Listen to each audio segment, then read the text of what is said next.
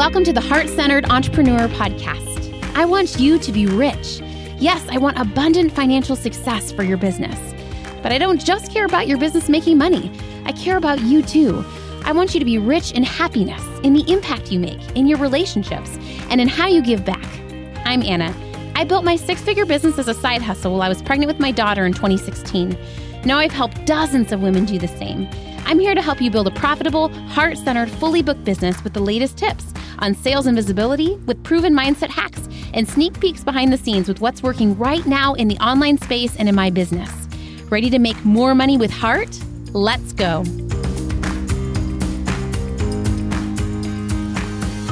Hi, hi, friends. I'm so excited to talk to you today about three ways to scale your coaching business. This question has come up for from my audience like several different times from several different people. And so I feel like it's such a useful conversation to have, even if you're not at the point of being ready to scale yet. What I was hearing from a lot of these women, right, that weren't making 100K yet. So they were kind of still, there's like the building stage of business and then there's the scaling stage of business, you know. And I, I think though it can be useful is what I was hearing them say is Anna, I know I'm not in the scaling phase yet.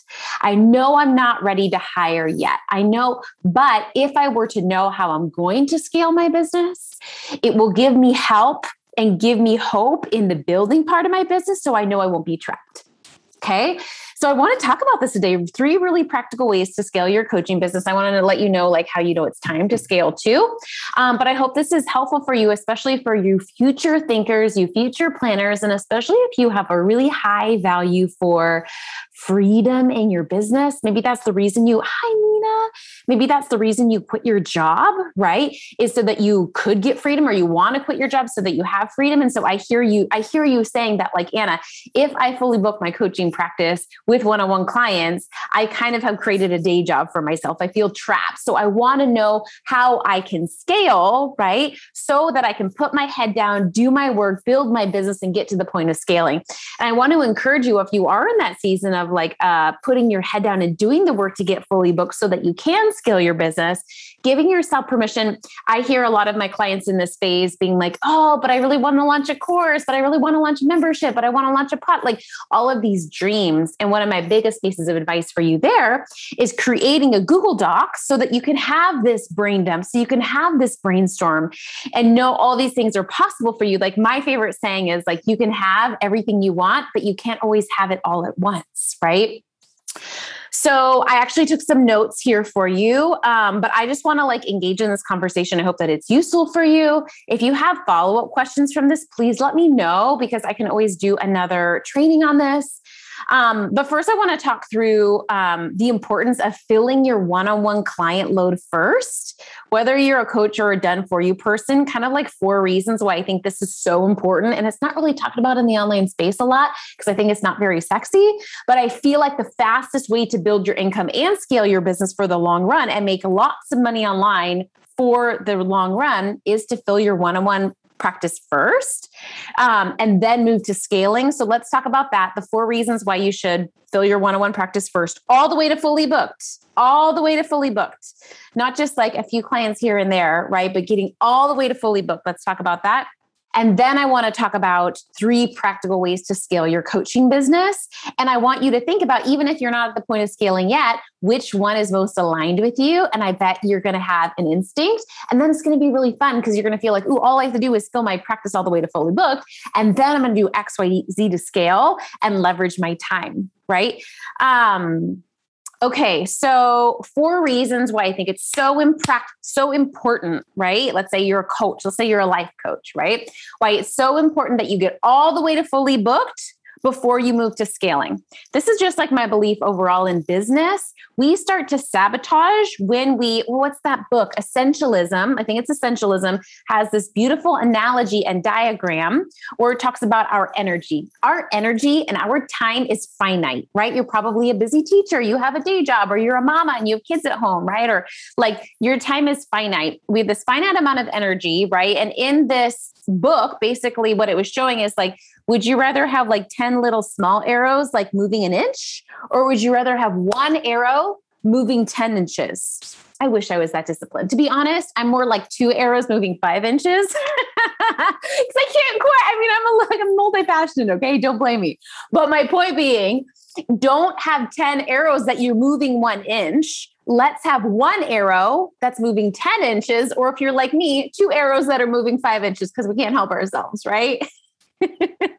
bonus points for letting me know like how like there's like the ideal and then there's like dealing with the real us and the real uh, real me is i'm an enneagram 7 so hashtag can't help myself.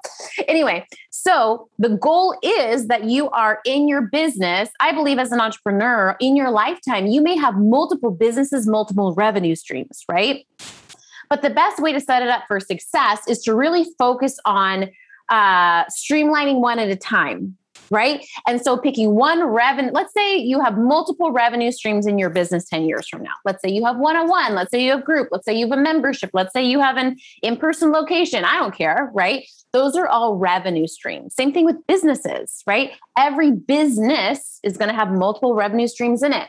But the best give you can give yourself is by focusing on one revenue stream at a time and really streamlining two things how you market that revenue stream and how you manage that revenue stream. Okay, two M's.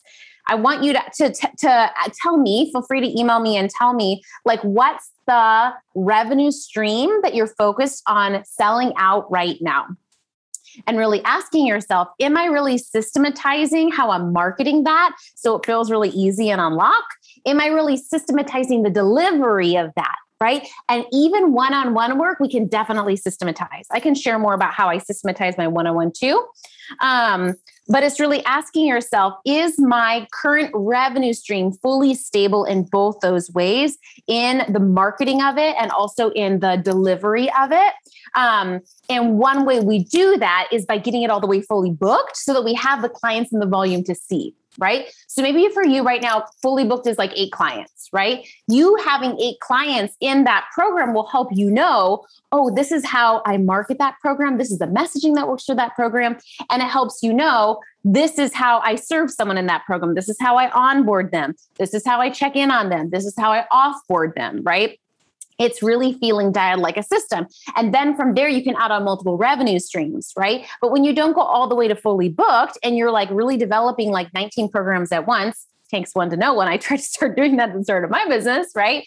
Nothing is really getting systematized. It's not going to feel good for you. And it sure as heck is not going to feel good for your clients that are in a system or in a program that feels a little bit haphazard, right? So that's almost like a bonus point of why you should fill your one-on-one practice first is really because you are you are you know i love my beautiful coach lacey she uses the word layering right you're really layering and stacking strategies in that way okay reason number two um, so many of you have dreams and visions of being big and famous. I say that in a good way. We need heart centered women to be famous leaders, period, right?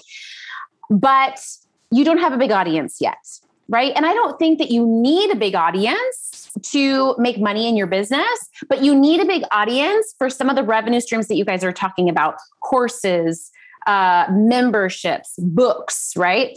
And so the beautiful thing about one on one is you can sell out your one on one with 10 people in your audience, with 50 people in your audience, because you just don't need the volume for that. And there's a huge misconception in the online space, and that is that cheaper stuff sells easier. And I just want to say that's like the biggest load of BS. I don't know why that is. I don't know completely. But at the end of the day, I do think that some people need a lower ticket item to get to know you. But I also think that some people don't. And I think that some of the buyers in your audience, it has the other effect. They really want to go all in and get your most transformative result and product first. So I think like it's beautiful over time in your business to build out lower cost products that are cheaper or more affordable. But I think not necessarily because it's easier to sell. I want you to say this out loud to yourself right now. It is just as easy, if not easier, to sell high ticket in my business as it is to sell low cost stuff. Do you believe it? Because, like, I've seen that for my clients to be the absolute truth. I've seen that in my own business to be the absolute truth. It is not easier to sell low ticket than high ticket, it's just different it's different, right? A low ticket buyer is looking for something different, right? For me, when I design my like lower ticket sales pages, I include more like um deliverable information. Like people that are buying lower ticket often want to know you know what worksheets does it include? But like more of the details and a higher ticket buyer often isn't as worried about that and is more concerned about the outcome. Doesn't make it wrong. And i don't think there is like one person who's a high ticket buyer and a low ticket buyer because i don't know about you but i'm both. I bought high ticket stuff and i bought low ticket stuff. So it's like i'm not making either wrong but what i'm saying is i think we have this belief that lo- high ticket stuff is harder to sell than lower ticket and it really isn't. And honestly in my experience it's been easier it really is. I think the low ticket stuff is worth it because often when someone buys with you at a low ticket, then they're more likely to buy with you at a high ticket too for that buyer. So I do both in my business, but I do think high ticket isn't harder. We just tell ourselves that story, right? Um, and so giving yourself permission to make money while you're building your audience, right? Sign three one on one clients while you're building an audience and getting ready to launch that course, right? I think we sabotage in this way. Reason number two is I know more like one reason like number 10, just like just give them all to you because I feel like I wish someone would have sat me down and told me this early, early. And then when someone did and it clicked for me, like everything changed. And so, like, I know you're not hearing this a lot in the online space, but I just feel like it's the truth that you need to hear. Um, whether you're starting your business from scratch or whether you are getting ready to do a new offer in your business, right? Okay, number two, doing one on one work in a deep way is the best way to develop group or course curriculum that actually works with real humans. You can even start to record your videos and course worksheets while you are seeing a theme with your one on one clients, right? We want to create, we need to be different. I love an online course, I think that they're great. I love a group program, but we need to be different in this industry. I think the course completion rate in our industry right now is like 3% or something. It's like really sad, right? Which makes me even prouder to be a coach for so many of my clients finish my courses because I integrate this principle right here. And this is what it is, right? We need to not just create a course from theory, or from our own lived experience, I fully believe we need to create courses and curriculum, not just from us getting results in our lives, but from our clients getting results. Did I did she say it? She said it. She said it. We need to create course curriculum, group curriculum, not just from the, our own results that we've gotten in our life, but we need to create it from a proven method that we've used to get our clients' results. Okay? So, how we do that is we do one on one work with humans and we're open minded as a coach. We bring in our expertise, but we're also really good listeners to see like what's actually working, what's actually resonating. And then here's the funnest thing, right? You can create um, content. You can create your course content while you're working with your one on one clients. It's what I've done for all of my courses, right? Because as you're noticing this theme with your one on one clients where they're all bringing up the same question to you, you can like record a video and be like, I actually have a video answer on this. So I don't have to repeat myself again. Right. If you notice you're giving them the same journaling prompt, put that on a Google Doc and give that to all your one on one clients at the start, right? Start building out a resource library for your clients, worksheets, videos, right? And then you can put them in order and that's your course, my loves. And then it's actually a course that's built on real humans, real data, and real needs instead of just theory, right? Or our own experience. Number three, one on one work is the most flexible thing at the start of your business. And I think passive income courses are really touted as this thing that's like the most flexible. And I feel like for me, the biggest gift for me at the start of my business when I was pregnant, when I was breastfeeding, right, is that I was really able to do calls. I didn't do Zoom calls, but I just did calls with my clients. And if I had to move or cancel something, my clients were like, no big deal right? When your work is more leveraged and scaled, it's a little bit more inflexible, right? Which is okay. But I just think it's remembering that there's like pros and cons to courses, there's pros and cons to one on one work, and one on one work is not necessarily less flexible than a course. Okay.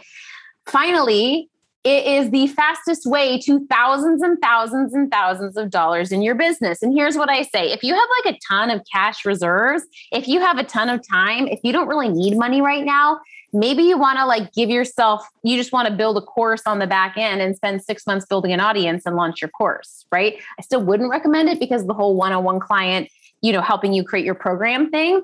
But I also think that like, just remembering that it takes time, a time investment to build an audience, to build a course. And how beautiful is it if you did that while you had cash infusion? And when I tell this to people, they're like, oh, no, actually, I do want money right now. I do want money yesterday. If you want money yesterday, the fastest way to do that is with a high ticket coaching offer or a mid ticket coaching offer, right? Because you're able to make two sales right now, right? Instead of having to really wait until you build your audience, build the, the course. Who you are right now is enough. And I think like when we start to face that, when we start to release some of the confidence issues and imposter syndrome, that serves us when we go to sell our course too, because it feels like it's easier, like, oh, I'm just selling a course, I'm not selling me. But our courses sell easiest when we're selling them as us, when we're selling them as our energy, as our thought leadership. So if you can fry some of those mindset, confidence, imposter syndrome fish with your one on one, that's going to make it so much easier to sell your course. Okay. Okay.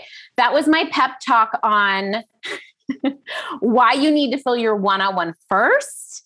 And let's say you're like, checkbox, and I've already done that. I'm full with 10 one on one clients. I've done the work. I'm getting ready to scale. Let's talk about scaling now. Are you ready, my loves? Um, and if you're not fully booked with one on one yet, uh, I hope this gives you hope that you're not going to forever have to do one on one if you don't want to, right? You're not going to be trapped in one on one. We get afraid that we're like, uh, you know, then I'm just going to create another job for myself, right? Well, in my book, it's like, but what if you are creating another job for yourself that pays really well and is super flexible? Like, is that such a bad gig? Number one. Number two, you don't have to stay there. But I think it's like, why is it so bad? Like, I don't know. Like, there's this like thing in the online space about like, don't trade time for money, right? Like, we're all trading time for money. Like, whether we are a done for you person or a coach, whether we charge by package or by hour, like, we're all trading our energy and our time for money, right? And even if you have a business that's more like Facebook ad funnel course situation, like, you're trading your time on doing Facebook ads troubleshooting Facebook ads for money, right? So give yourself a little slack there. Okay, so here's three ways to scale your coaching business that I've seen be really effective, and I'm going to tell you what what mine is. And um, if you want to do a combo of these two, okay? But pop your questions for me if you have any questions. I'm going to do Q and A at the end. Okay, option number one um, let's see, what do I want to talk about first? I would say my favorite way to scale a coaching business that I have done to scale my coaching business is doing one to many once you have, like I talked about, really proven, not only does my stuff work for me and my clients, you know, for me, but also for my clients, then it can be so beautiful to do a group program. My favorite two things to, that I help my clients create for their business when they're ready to scale is a six week program and a six month program, group wise. I have just seen those work like a machine because a few reasons. Number one, you guys know I always talk about in your offers making sure they don't compete with each other, making sure they're distinct from each other. This is no matter what business you have, right? We don't want our offers to be similar in the outcomes they offer, we don't want them to be similar in the length or format. And ideally, our offers stack on each other, right? They complement each other so our clients can go from one offer to the next, right? So, my, my favorite way is to go from you have a sold out one on one practice, you feel super confident, right? That's working like a machine. The marketing is working like a machine. The delivery of that program is working like a machine, right? And what I, when I say a machine, what I mean by that is like, um, your the way clients book with you the um, the way that you upsell people afterwards the emails that they get the check-ins right the way you collect payment the way you notify clients if they miss a payment right like i include all of this in getting coach and this is why because I think so many people, the reason your business doesn't feel good is you haven't systematized your one on one work. And we think, like, wait, you can systematize your one on one work. One on one isn't scalable, right? But here's the thing you can systematize your one-on-one work. you really can. And that's why my business is so enjoyable and so low stress because it's so dialed and systematized, right? Okay, so and if you don't systematize your one-on-one, you're like, oh, I'll just leave my one-on-one a hot mess. I'll wait to systematize when I scale. I'll wait to systematize when I do a group program. You're going to be stressed AF launching right? Part of the reason why I'm able to feel so like I'm at the end of a launch right now, by the way, cart close for getting coached tonight. Yay.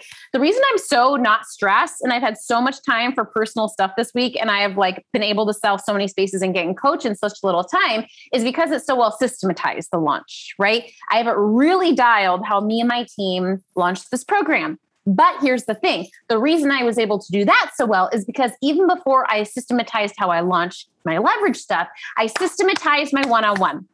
I systematize my 101, right? Um, and I think it's so important to do so that you're learning that skill of how to do that. How do I automate things? How do I know in my business like what needs to be me, what shouldn't be systematized because it's a human thing? And how do I know what things can be automated, what things can be structured, right? The other reason why my launches are so not stressful is because I really have layered and I have base income. So I think we're, you hear people say, like, oh, launches are so stressful. They're stressful when you're depending on that launch to pay your bills. Let me say it again. Launches are stressful when you are dependent on that lunch to pay your bills, when you are clenching to that, like this needs to happen or else I'm a failure, whatever, right? And the best way to really have detached launch energy with your high ticket masterminds, with your group programs, is by having a solid base of your other income right? That's why we want to fill up our one on one, have that on lock, not just the marketing of it, but the delivery, right? And then when you go to launch your group program, right? Here's the truth about courses in the online space. I love courses. I have courses, DIY courses. I have six week, you know, programs. I have um, six month programs. You guys know I'm a huge fan of all the things, right? But they take time. Right. Like I think my mastermind, I'm on like round seven of it. With my online courses, I think I'm like I don't know, 15 rounds into launching my online course, right? The first few rounds were challenging. they were roller coastery, right?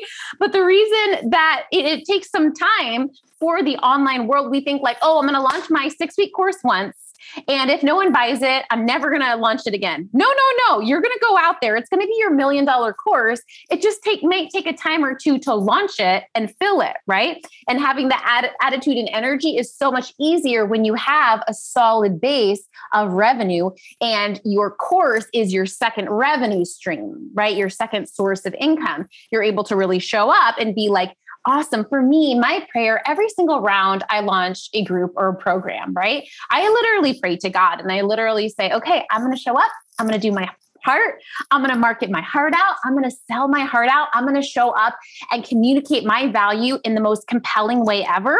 But I'm really going to be pretty detached from how many people come in, whether there's five people, whether there's 25 people. I'm going to show up and I'm going to know those humans are meant to be there for a reason and a purpose. And, and not to like get overly spiritual, but I really feel like it's a divine thing where I'm meant to serve those people in this moment of time and history to forever change the trajectory of their life and their money making ability. Right. And I think the right people are going to come in at the right time. And so my part is to show up, to send an F ton of emails, to do a ton of social posts. And some of you guys need to work on that edge. Like when you launch something, how many emails are you sending? You know what I mean? How many social posts are you doing? How direct are you being? Are you outreaching? Like you've got to do that part. And that's really what lets you relax into the ease and the surrender. Okay. Anyway, that was a side note. All that to say, um, it's so much easier when you have that base income, right? Okay, so back to ways to scale your coaching business. One to many is 100% my favorite way personally because I'm able to still get um, this is going to depend on your personality. Some people are like, I like coaching, but I really want the business model where I have support coaches under me coaching on my behalf. I really don't have to coach people in my business to be fulfilled and satisfied. That's not me.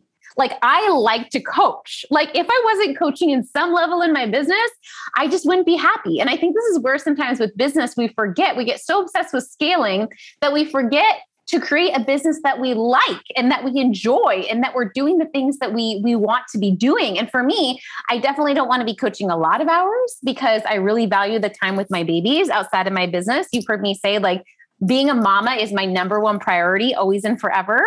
Um, and so my business comes second to that to my role as a mama. But when i'm in my business I like to coach. like I enjoy that. That's fulfilling for me. And I think it is why I've been able to like really grow my business year after year, make so much money without burning out, even in such a shitty time in my life personally, because I actually like my work, because what I'm actually doing day to day fuels me and lights me up.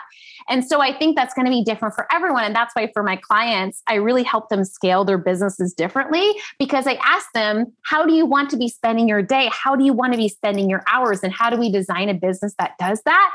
Because that's ultimately what's going to help you scale the fastest is if you're actually enjoying your life and business, right? um, and it's so funny because I think this changes for my clients too. I've had some clients tell me like that are done for you providers, like, I want to be doing the work, right? I want to be doing the work, but then they get to a point where they have another baby or, and then they're like, actually, I changed my mind. Anna, you know, you told me to like hire a team under me. I'm ready to do that now. Right. So I think this can change in our different seasons of life too, what we're wanting from our business, and that's okay. Um, let's see. Okay, so one to many. And what I would suggest for you, if you're this type of coach where you like coaching, but you want to scale your income on part time hours, that's me. I love coaching, but I do not want a 40 hour week job. Like, I really want a business that's about 15 to 20 hours a week. So, the best way, if you're a coach who loves the coaching work, but you want to scale your time, is group coaching right? Whether that's through a six week program, right? Whether that's through a six month um, program. I think those two are such beautiful containers to be able to leverage your time, leverage your income. And I could not recommend it highly enough. I have helped several of my clients launch and sell out high ticket masterminds, and they have just crushed it. Their clients have crushed it. And it's just a really fulfilling container. Um, I like both of them. I like the six to 12 week container for like a result around a specific area, right? Um, and then I like the six month container to almost be like a replacement of the one on one. You guys know I have a mastermind sell with heart, and that really is the lifeblood of my business. That's where clients sign up to work with me for six months at a time as their mentor. And I really hybrided after being like in several masterminds myself, like I really hybrided like what I liked and didn't like in other masterminds. Um, and I really, you know, know, in some most of the masterminds that I was in, I didn't really feel like I got advice or support from the coach. Like I just felt like we were all left to our own devices for the most part. So I really created a mastermind where you, you I'm your mentor. I'm there. I'm giving you direct support and feedback and you have access to me, but you also have sisters that get it, right? Sell with Heart is for Women, um, currently it's best for women that are already making between two and twelve thousand dollars, right? So you already have that established business and you're looking to grow and scale to six and multi six figures. And in that season, I find it can be so useful to have other sisters that are growing alongside you right? Um, and so I just love the one to many container for that reason because you get the sisterhood support. Um, anyway, so that's option number one and ways to scale your coaching business one to many, right? Let me know if you have any questions on that. Another way I kind of alluded to, especially if you're like, I like coaching, but like I don't have to be coaching to be fulfilled in my business, you might decide to have a support coach in your business, right? I also help my clients do this if they go on maternity leave, right? I've definitely had support coaches in my business when I've had to take time off, when I went to inpatient therapy. Um, I have you know, hired people to come into my containers and coach on my behalf for my clients, which is really fun.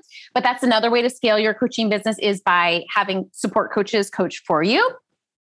Third way, and this is kind of like a combo way, is to really make sure that you're fully outsourcing everything in your business that's not coaching.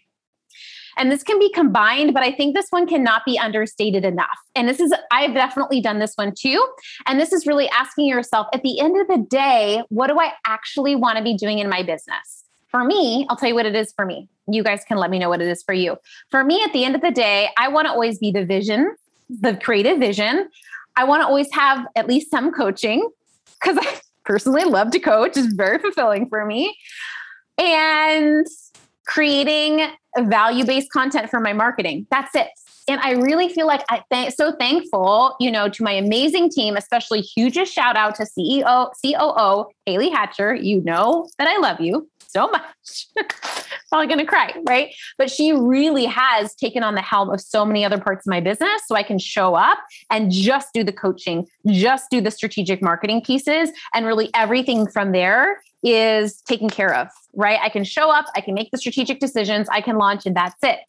And we forget how time consuming our business is when we're just doing the parts that we like. And I don't think we give ourselves enough permission there. So I think that's another super underweight, under underrated way of scaling your coaching practice is just coaching and really trusting your team to handle everything else in your business. Okay, I would love to hear from you. Which of those most resonate from you? I could do a whole nother one on scaling a done for you practice. Half of my clients in Sell with Heart are done for you babes, either website designers or accountants or copywriters, right? But I just wanted to like focus on one at a time. And so I'd love to hear from you. If you are a coach, which of those three ways most resonates with you when it comes to scaling your business? Is it a combo of these? Is it one of these? Again, agency and support coaches, one to many model where you're doing group programs or outsourcing, high, high outsourcing? Um, or is it a combo of these? And I hope this is useful for you, even if you're not to, to getting ready to scale yet. I would say, like, really get yourself to consistent 5k months and once you're there i don't think it's too early to start these some of these elements right strategically um, but even if you're not con- to consistent 5k months number one i highly recommend my program get and coach your first client if you are um, some if you're if you're a coach and you're not yet making consistent 5k months month over month after month i think that program can be so useful because it really helps you to again market your business and get the coaching clients, but even more importantly, create that stability and systematize your one on one practice. Systematize it, right? Systematize your onboarding, systematize your client boundaries, systematize your policies, systematize your testimonial process. Like make it so that that feels like easy peasy, right? Dialed so that when you go to scale, when you go to hire a team, right? you aren't expecting them to like fix your life for you. You're like, hey, team, here's the email we send if a client misses a session. Hey, team, here's the email we send if a client misses a payment. And I literally have all those templates for you. It's like a coaching practice in a box. A lot of my clients that do um, get in coach too have existing coaching practices, but are like, and I want to learn coaching skills from you too, right? Like, I want to learn the things. I have a workbook in there too that's like my top 25 coaching skills that get clients results, right? Um, and so really giving yourself permission to fully lean in there. Okay, let's do Q&A because I know that you guys might have questions on um, any and all of this. And as you as you give yourself permission to get fully booked in your one-on-one practice and make that a goal and i would even encourage you to ask yourself what is fully booked for me? Is fully booked um, five clients? Is it 10 clients? Is it one client I don't care what it is, right? What is fully booked for you in your coaching practice? Um, and then again, getting clear on do I need to get better at how I systematize my marketing and my signing of clients? Do I need to get better at how I, I serve and support my clients behind the scenes, right? Um, and then, of course, here for any questions around the scaling piece too, those three scaling models. Even if you're not to the point of scaling yet, I want to hear which most appeals to you. It's so funny because I have some this conversation with so many of my clients that aren't at the scaling point yet, but I find that it's useful for them because they're like, oh, I feel better about like putting my head down and doing the grunt work, knowing again that I'm not going to be trapped, right? Okay, let me read. Thank you so much, ladies, for hanging out live, by the way. I love your questions. Okay. Nina says, what's what I'm finding is I work during the day.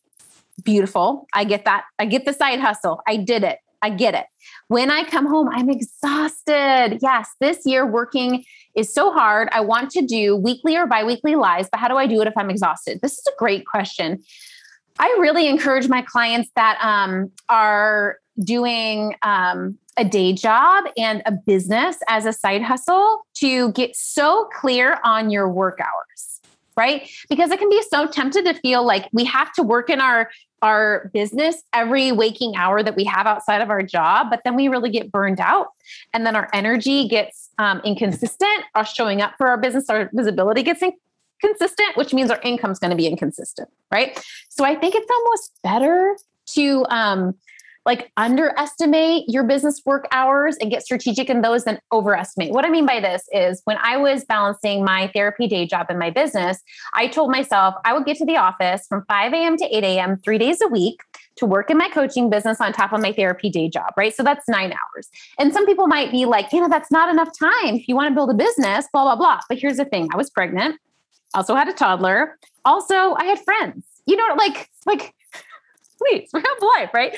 I do feel like I really showed up a little extra in that season, but I didn't tell myself I'm going to work 5 to 8 a.m. and then I'm going to work 5 to midnight. And then every Saturday, I'm going to work 6 a.m. to 6 p.m. Like we go ham and then we burn ourselves out instead of i'm going to really devote these hours and when i show up for those hours i'm going to show up like it's my full-time job i'm going to show up with fierceness and with passion and with intention right and this can be so so useful for you even if you don't have a day job. Maybe you have a life of, of life that you uh, love, right? Maybe there are certain life priorities that are super important to you. Maybe it's motherhood, right? Whatever it is, I think it's like getting really clear on the amount of time you are willing to devote to your business. Um, and then getting really clear on the actions that you're going to take during that time. And then when those hours aren't happening, give yourself permission not to work. Like, don't feel like you have to burn yourself out, right? There were times when I was like, ooh, it's a Saturday and I have two extra hours and I would like put two extra hours in. But I did it from a place of like wanting to and excitement. And that's different than like, oh, I feel guilty. I better say no to my friends and I better do this Saturday workday or else my business is going to be successful, right? It was more like, you know what? I can say no to that right now because I really want to put in these two hours on this project, right? And so I think giving yourself permission to get really clear on your work hours, honoring those and letting that be enough. And when you're not working, giving yourself full permission to unplug, right? Okay, so good. Mina says low ticket gives them the flavor of how coaching works. A 100%. I absolutely agree with that. I love low ticket. I love my, you know, my lower priced offers because I do think for some buyers, it takes some time to build trust. And I think like that's okay, right?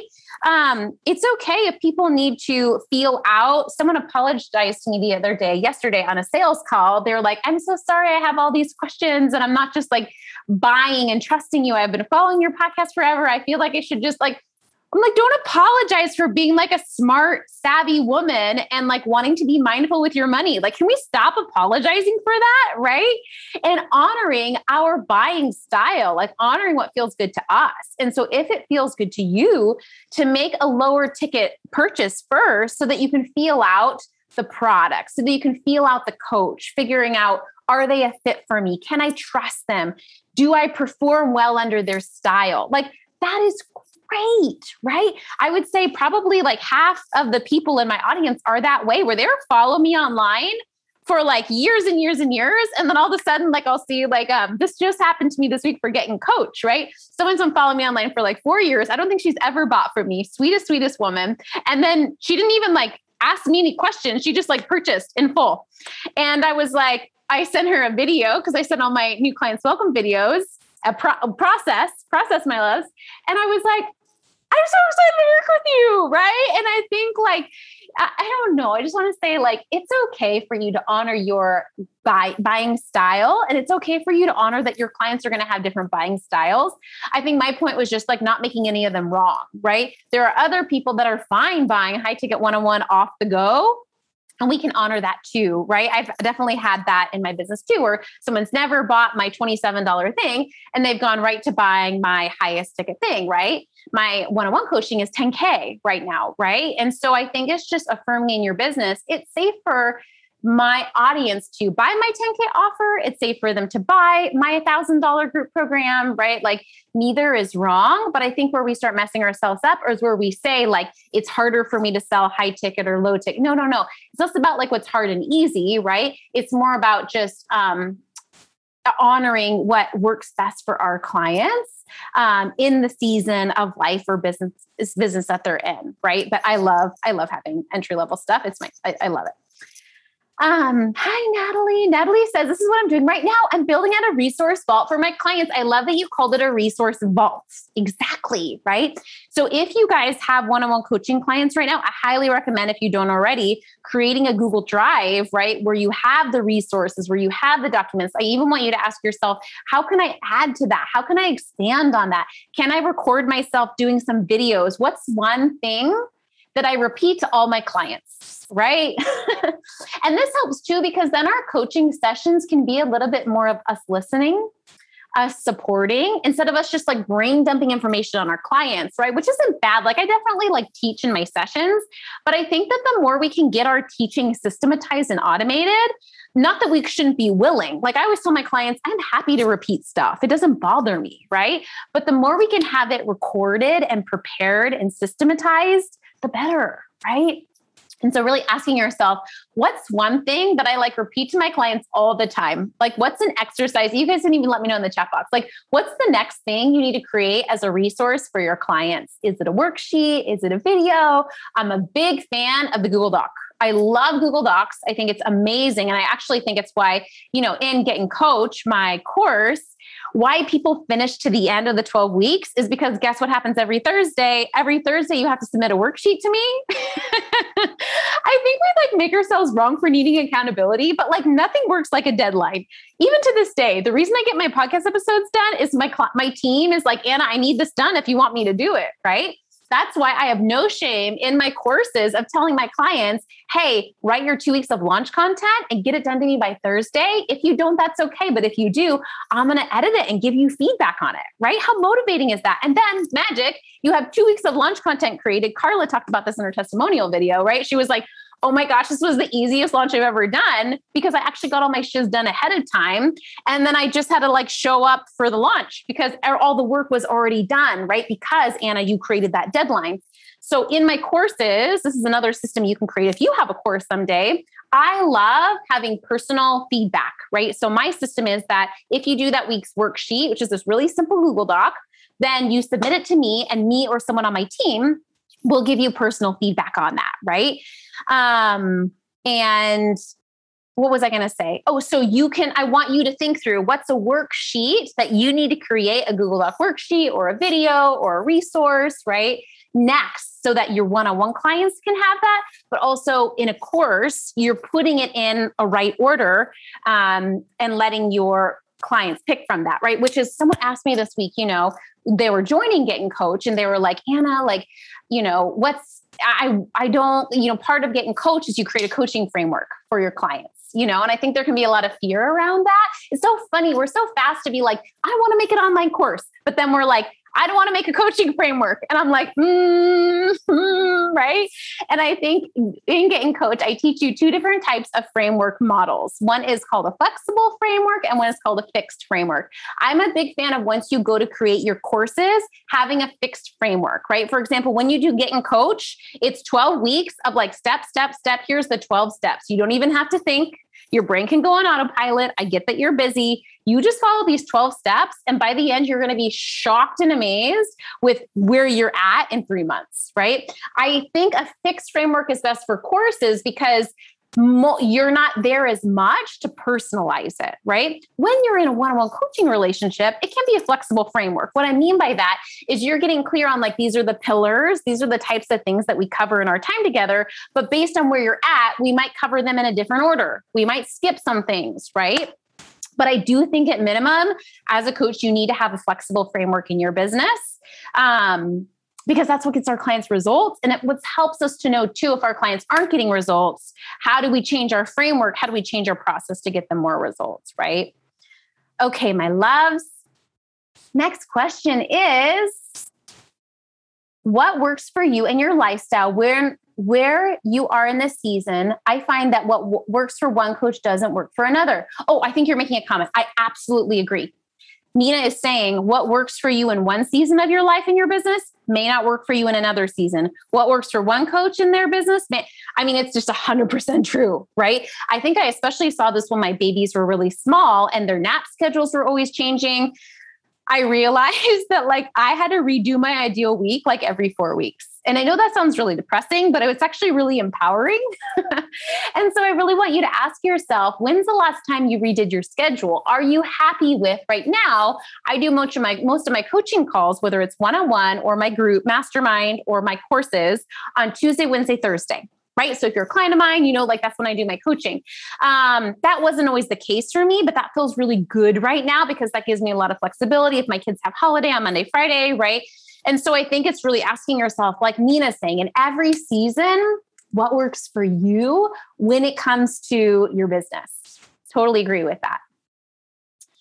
Okay. Mina said, your sweet, kind, heart-centered nature and have that client attracts you to. I really, I mean, not to like make a general statement, but I really do have the best audience. Like you really are the best community. You really, you make it so easy for me to show up in my business.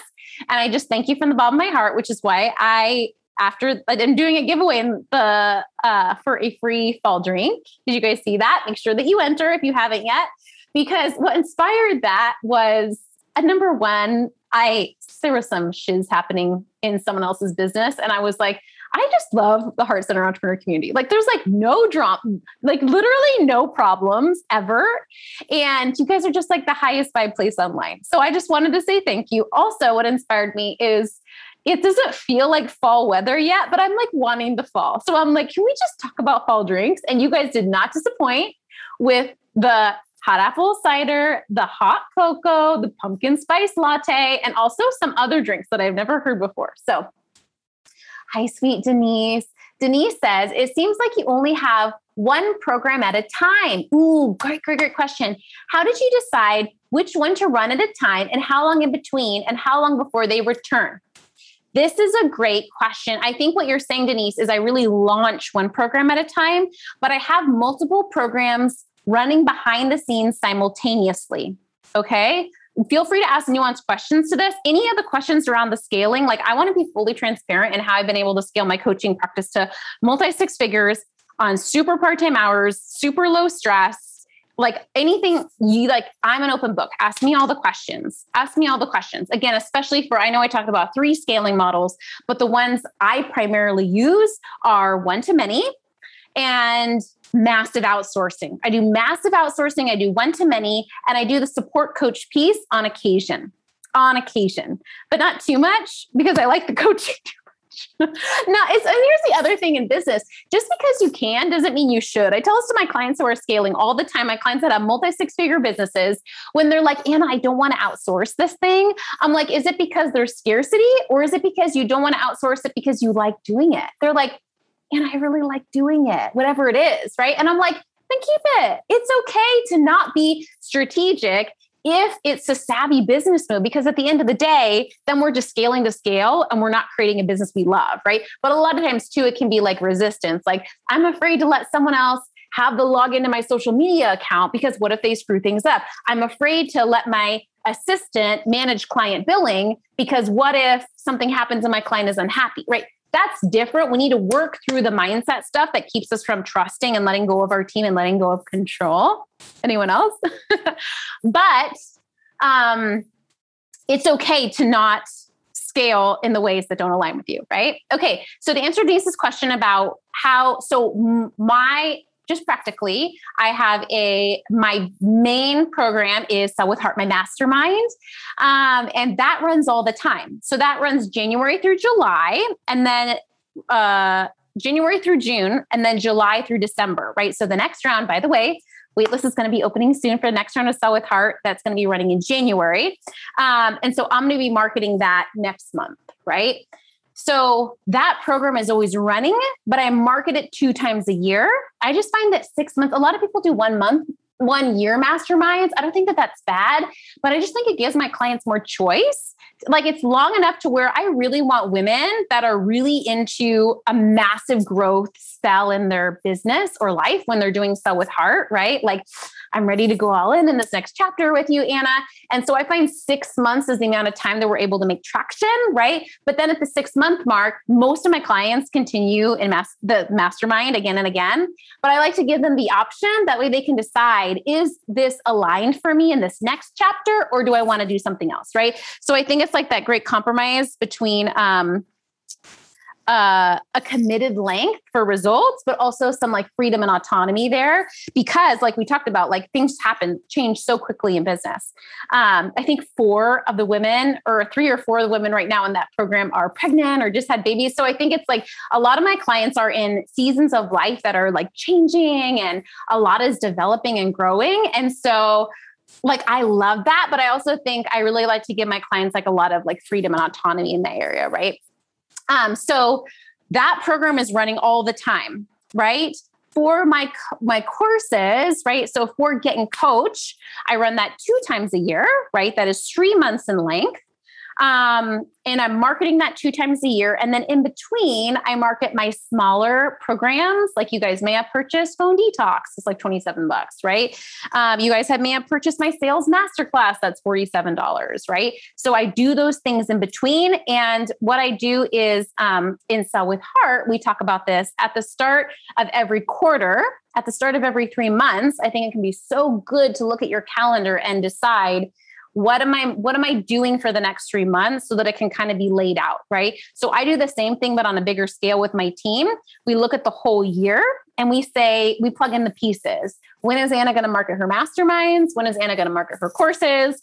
And then fill in the other things in between. Let me know if that helps. And so i think there's a distinction between like what happens behind the scenes in your business. Again that system of how you make things run smoothly behind the scenes, and then how you make the system of your marketing work. And it sounds crazy, but those two things are separate. Those two things are somewhat separate, right? Let me know if that makes sense. So you're like? Um, okay, Denise says, at what point did you start hiring help? Okay, my first thing that I outsourced in my business was my laundry very early on. I don't even think I was making money in my business yet, to be honest. I'm a fan of like outsourcing as soon as you're financially able, even if you're not making money in your business yet, because I think like as women, our greatest and our greatest resources are time right? And so for me i knew that that would start saving me time. And so at the time i worked at a college and so i hired a college student to come over and fold my laundry. Bless her. That was the biggest blessing ever. I still to this day have a laundry now i have a laundry service where i leave it at my front door. Did that this morning. It's going to come back all nicely not just washed but folded. Because who here washes laundry and it just sits unfolded for who knows how long right that's the biggest blessing ever. Like, I don't know how they fold laundry, this company. Like, it's like military style folding. Like my clothes, like I don't even want to like use them because the like the shirts are so beautiful. Like the pillowcases are so nicely stacked, right? So I think as women, one of the first things that we can outsource is any sort of mental emotional labor we're taking on in our house, whether it's and again, like the things what's going to work for you isn't going to work for me, right? But like maybe it's laundry, maybe it's um Oh, then also for me, it was a 10 hour week nanny, right? My babies were really bitty. And so it didn't make sense to put them in school yet. Um, I didn't didn't feel aligned for me personally to put them in daycare, though I do I don't think there's anything wrong with daycare. Um, and so for 10 hours, some might have even been like six hours a week, honestly, six hours a week. And it felt really weird because I was like, I started my business to be a mom, but I realized that I could be a more patient mom if I was able to really focus during those six hours, right? So my first outsourcing was childcare, laundry.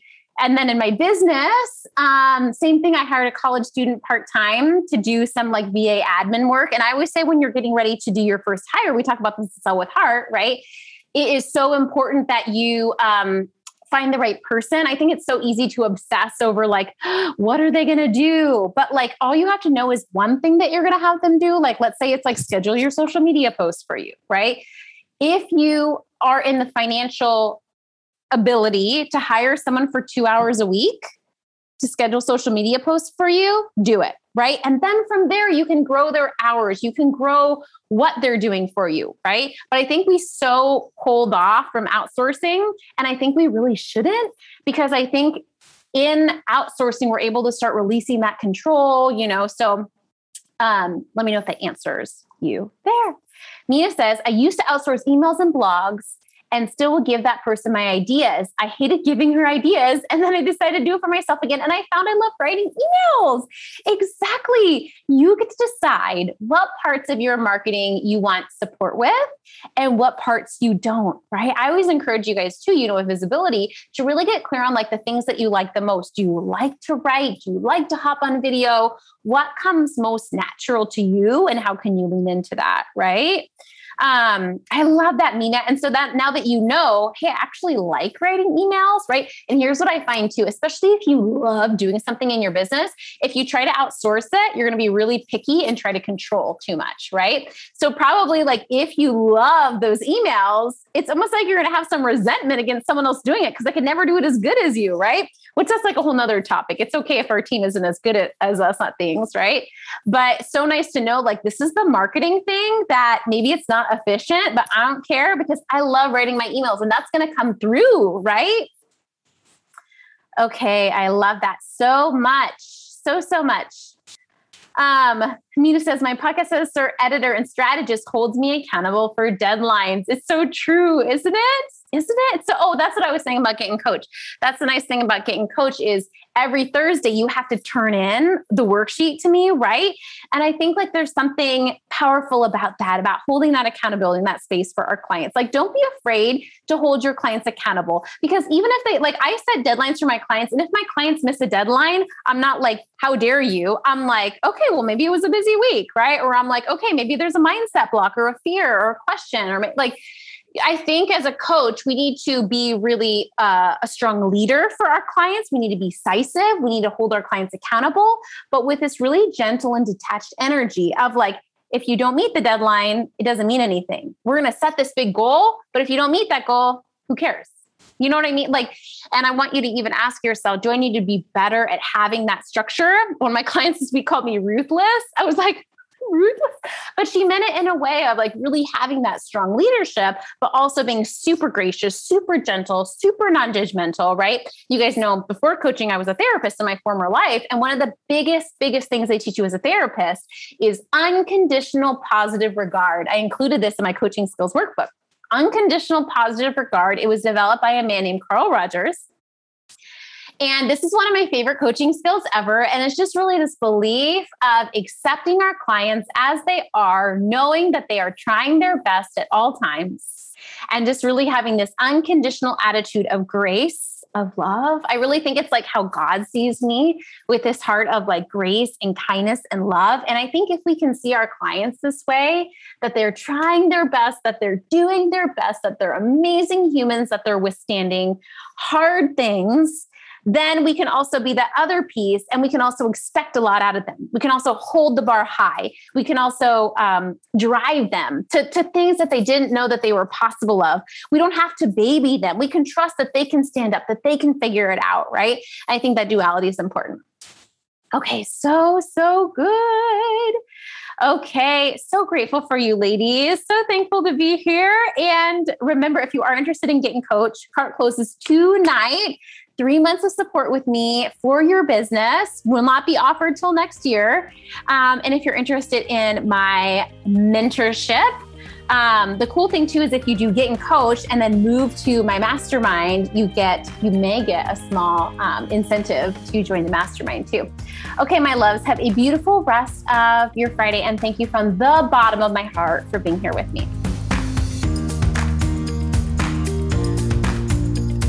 Thanks for hanging out today. Please hit that subscribe button so you can make sure to stay updated anytime a new episode drops. And I would love for you to join me in my free Facebook community. It's called The Heart Centered Entrepreneur. We discuss the podcast episodes. I regularly go live and do free trainings. And you may even meet your newest biz bestie. So you can join at heartcenteredcommunity.com. It's absolutely free, and I cannot wait to see you in there.